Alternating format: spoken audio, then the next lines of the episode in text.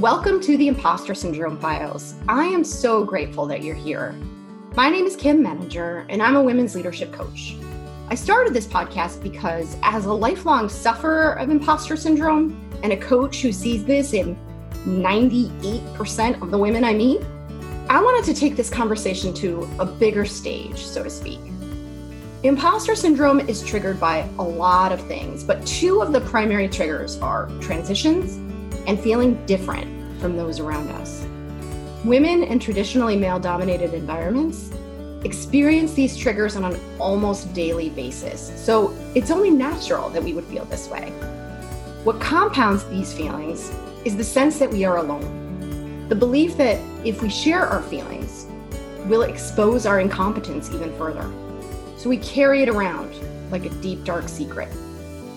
I started this podcast because I want to put a stop to this nonsense and destigmatize imposter syndrome. Because we don't talk about it, we look around and assume that everyone around us has it all figured out, that we're somehow the exception to the rule, when in reality, we're all feeling this way. And when we can own that and say it out loud, we all benefit. Nobody more so than you. So thanks again for being here. If you enjoy it, please share it with others who might also benefit.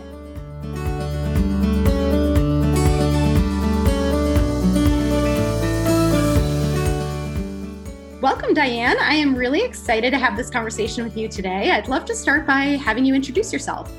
Hi, thank you so much, Kim, for having me. Uh, my name is Diane Dennis. I am the president of a PR agency, Inspired Media Communications, and I also have a degree in nursing. And uh, so I've been studying health, mental health, and psychology for decades and have put together a book that will be so- soon coming out called An Evolutionary Leap. Wow, that's an interesting combination too. Um, PR, nursing, like it sounds. How did how did that happen? How did you get well, PR from nursing? Yeah, that's you know, it seems to be people in business today. Their favorite word seems to be pivot, and here we are in a pandemic right now, where the world is starting to look at how are we going to come out of this? How am I going to pivot? what changes do I want to make? And so, as we go through life, you know, we choose careers early on. Maybe they're a good match for the archetype that we were set up with our family or expectations. And somewhere along the line, most of us say, Is this all there is? Mm-hmm. so, I made that pivot from nursing to uh, communications when I discovered the love for writing and I became a columnist for a local newspaper and I was in media, and so that was uh, what what uh, transitioned for me personally. Wow, and you know the interesting thing about imposter syndrome is that it tends to show up at times of transition and pivot points, right? So I'm curious what does imposter syndrome mean to you and how if at all has it shown up as you've been on your career journey Yes, thank you for asking. It's it's you know, it's a really deep topic. I mean, because on the surface, the definition of imposter syndrome is somebody feeling, you know, underneath that they're a fraud and someone's going to find out uh, out that they don't measure up. And so, but underneath that, and oh, you asked me how it shows up showed up in my life. Well, when I became a columnist, I couldn't believe that I was accepted to write regularly for newspapers. And I just thought, am I going to am I good enough? Am I going to measure up? And I spent so much time fretting and worrying and honing my craft because the fear underneath was do I really measure up? Are they going to find out I'm not as good as they must think I am? You know, so that's kind of what, you know, how it showed up in my life right there. Um, underneath the imposter syndrome is what I think almost every one of us have experienced is, is that we're taught as um, a child to act. You know, don't you, our parents say, don't act that way. Mm-hmm. And when they say don't act that way, what they're doing is stopping us for from being who we really are and asking us to act. And that sets the stage for um, us becoming what society and our parents caregivers expect from us teachers clergy etc and that is a perfect storm for the imposter syndrome and wearing social masks. That's so fascinating because when you think about it that way when you, just as you're describing right of being asked to act in a way that is not in alignment with how we really feel or with our authentic selves we're creating imposters uh, so i'm curious tell me more about the effect of that okay so um, underneath the act the social mask that we're wearing is our authentic self which we don't believe is good enough because we've been told that it isn't. And that's all in our unconscious field. They call it the shadow. And um, so we we buy into the story that we are what we've been told to become or to act like. So I call it an unhealed wound. And I think there's a lot of su- silent suffering around it that can show up in relationships, it can show up in our health, and various other ways um, in career. Uh, and and the and the symptoms of this unhealed wound, which is the stuffing of our authentic self, the symptoms are um, behaviors that are you know show up everywhere or uh, you know a lot in relationship and in business and you see it in politics uh, and the symptoms are defensiveness um, stonewalling and then it can get dark darker from there on that. I don't know if you want to go down that those rabbit holes. But but um you know just tapping into what what is the wound? What is the real authentic person inside me my soul asking who i am and what i want to become authentically is i call it you know the um, hero's journey. And so um that's that's kind of it in a nutshell yeah, thank you for that. And you've got me thinking because I think every one of us has experienced this to some extent because we are all part of this same kind of societal structure that has certain expectations of how we're going to behave that bumps up against how we would show up authentically if that didn't exist. So, when you talk about the wound, right? And what is that wound and and essentially what we do about this. How much of that can we do on our own versus how much of that also depends on the environment that we're in because none of this happens in a vacuum. exactly. This is so great. Okay, so um billions of dollars have been made by self-help books uh, like The Secret and, you know, all of those. And people read the books and they go, wow, they have an epiphany and maybe they get really excited and follow some of the guidelines in the book. And then it just kind of disappears into thin air. The excitement and the uh, commitment to make these changes that the books tell us we need to make to step into uh, our bliss and have prosperity and all the other promises that are carrots dangling for us to want. And so um, it's, you know, to really to really step into your authenticity is to, to go through a process and I, I, guess it would be called work but people are so adverse to oh if this is work you know just give me just give me a video to watch. But you know it's personalized for everybody and it depends on you know everyone's individual each individual's desire to make that evolutionary leap and it, and it comes from a place of discontent. That's where it starts where is this all there is? And i really want more and or i've always tried to accomplish this goal. Why can't i make it happen and it's because you're consciously doing taking all the steps to make to create the uh, success with the goal. But underneath is the unconscious uh, story or belief that prevents it from happening. So there's a you know a, a wobble in between what you want on the conscious level and what your unconscious belief is telling you are there and I, i'm sure that this is far too complex for us to sort of whittle down into a few into a few key action steps but i'm curious because you talk about the unconscious story right? And i think that that's really the case for so many who have not examined uh, where this comes from or you know have sort of accepted at face value what their inner critic tells them or what they hear from external sources. Uh, is there a starting point that you would recommend for people who may be wanting to look at that unconscious story a little bit more closely? Yeah great question. Um, so it starts with the curiosity. And instead of the um, anxiety over not meeting your goal, let's say you want to go into management and you're just on the lower rung and you can't seem to get go from here to there. I can't get there from here to there. And so you start with curiosity. What is my belief around this? Well, my maybe a belief is I don't measure up. So that's where the wound is. I'm not good enough.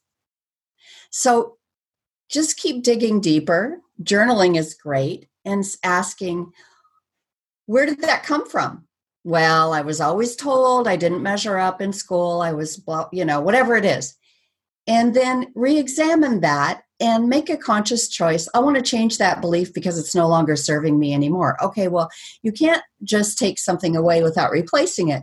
So you can really um, replace a belief that is no longer serving you with a belief that is. And that takes practice because you're going to have to do a lot of self talk and self teaching.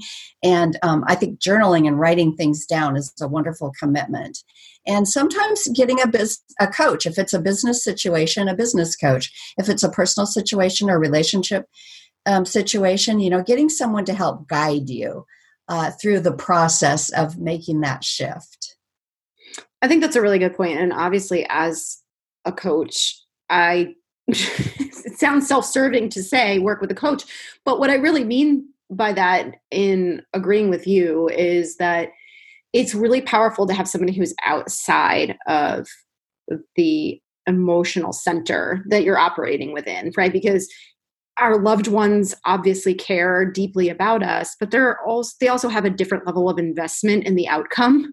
And so they may not be able to see in an unbiased way either. So it is helpful to have somebody who doesn't have a stake in the situation to help well, you through. Yes, and having a stake, very good point because family or people you're in relationship with, even your boss and your coworkers have an investment in keeping you the same.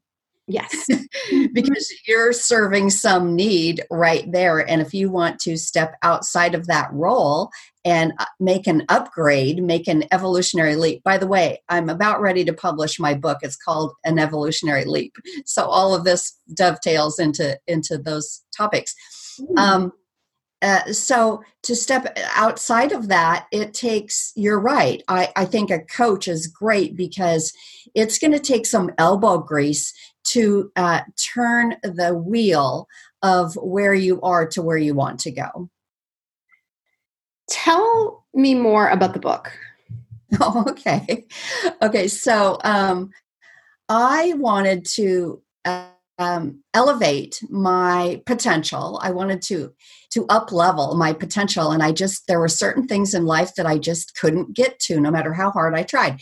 And there were some things that were so easy. In fact, most of life was so easy for me, but the few things that I just couldn't get to just drove me crazy. So I got I hired you know coaches.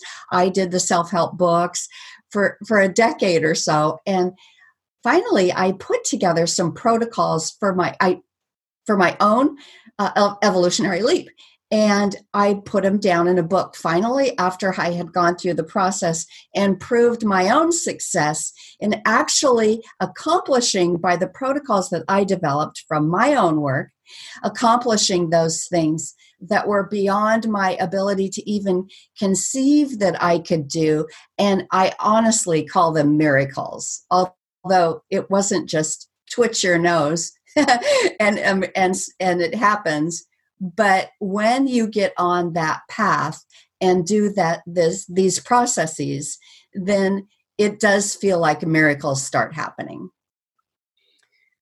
What was most challenging for you as you were going through the process?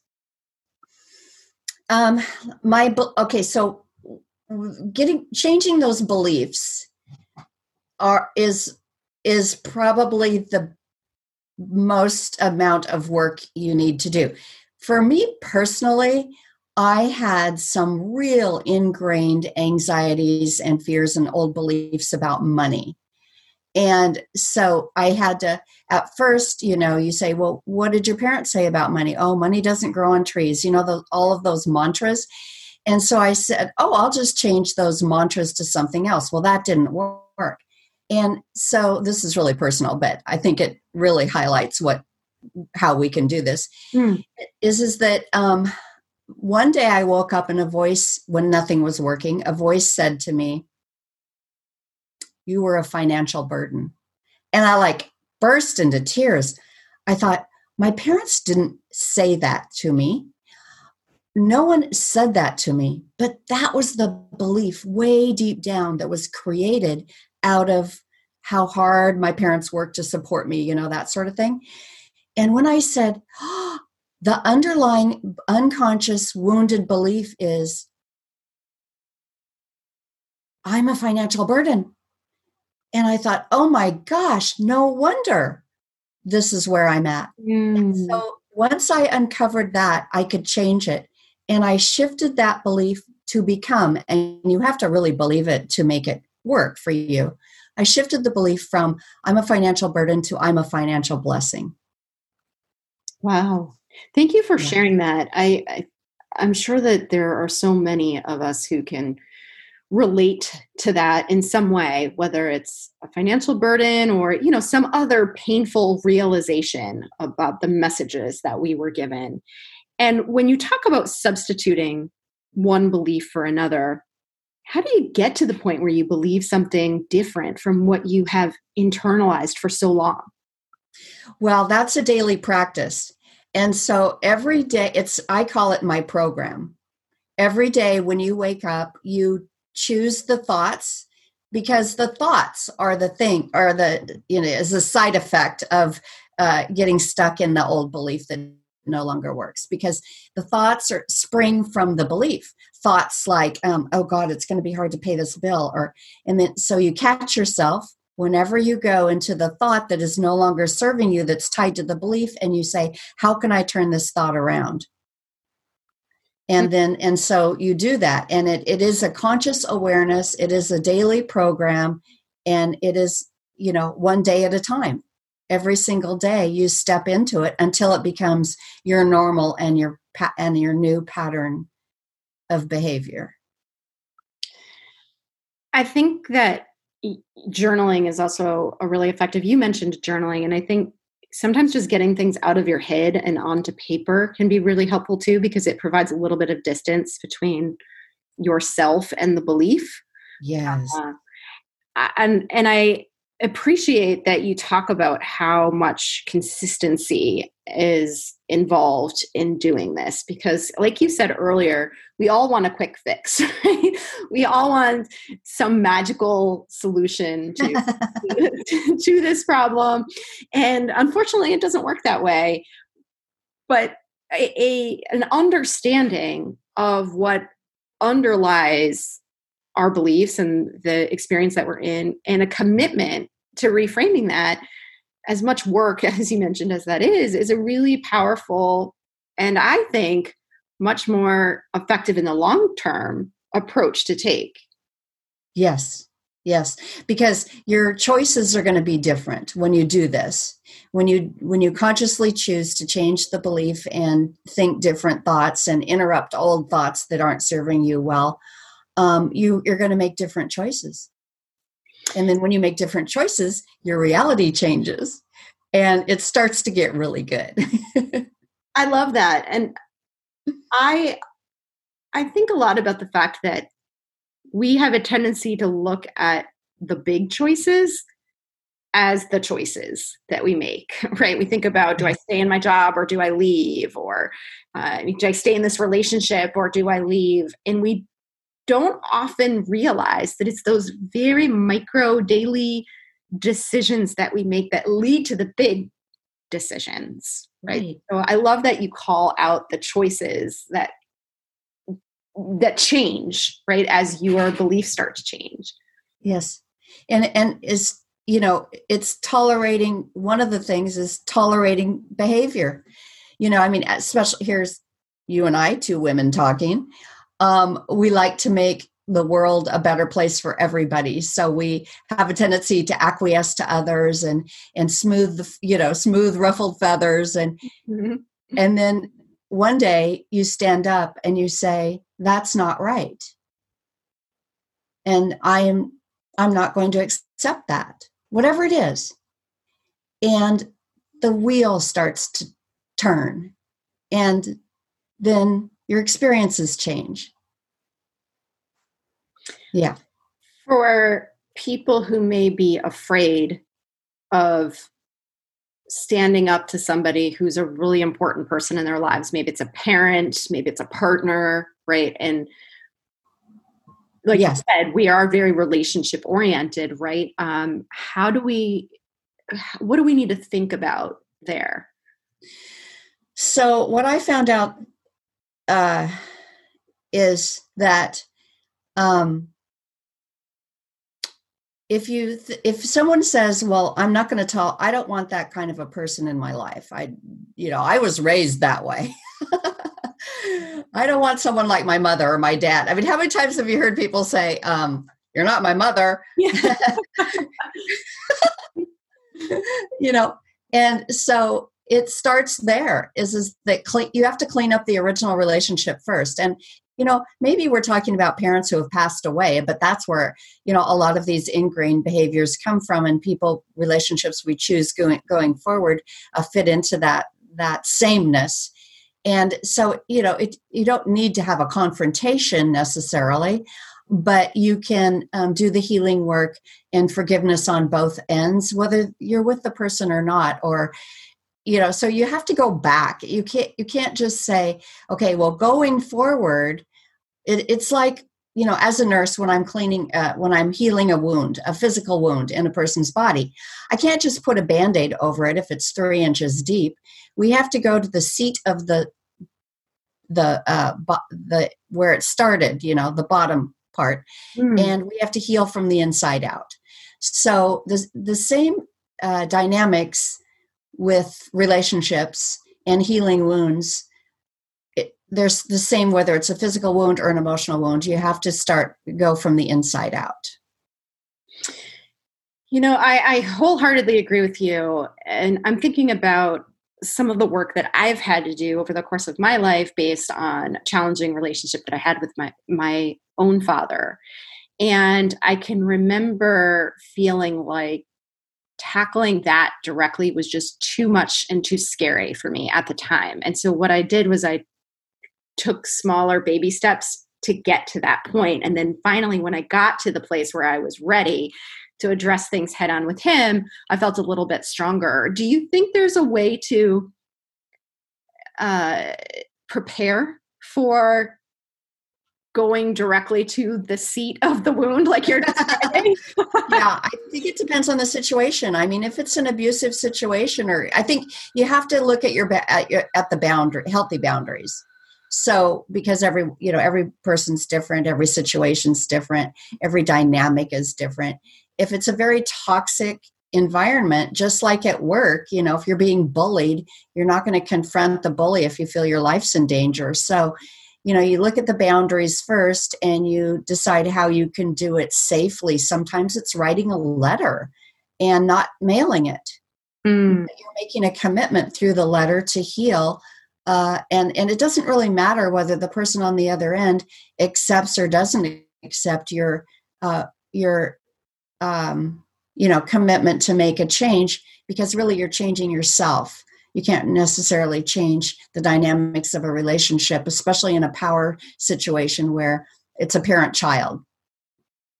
I love that. I think you're absolutely right that we can we can still make peace and come to terms with things on our own without the involvement of the other person.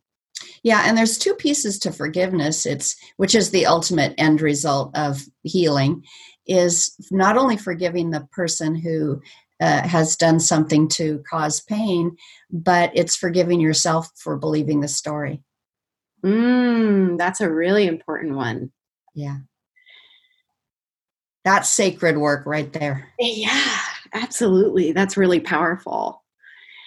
Is there anything I know again we could be talking about this for for days, I'm sure, but is there anything that we didn't cover today that you think is important to to bring up in the context of this conversation for people who are looking to do this kind of work? I think we've covered it as deeply as we possibly can in a radio interview. um, but um, you know, I think if if I if the takeaway for me, if I if I were listening to this, I would remi- I would want to be reminded that this is a daily practice. Every day you wake up and you make a choice to how you want to show up, what you want to think, what thoughts you will no longer uh, receive or accept, and then it goes from and then you you go from there. I love that. And you know, as we wrap up today, what what motivated you to want to be here today and tell your story?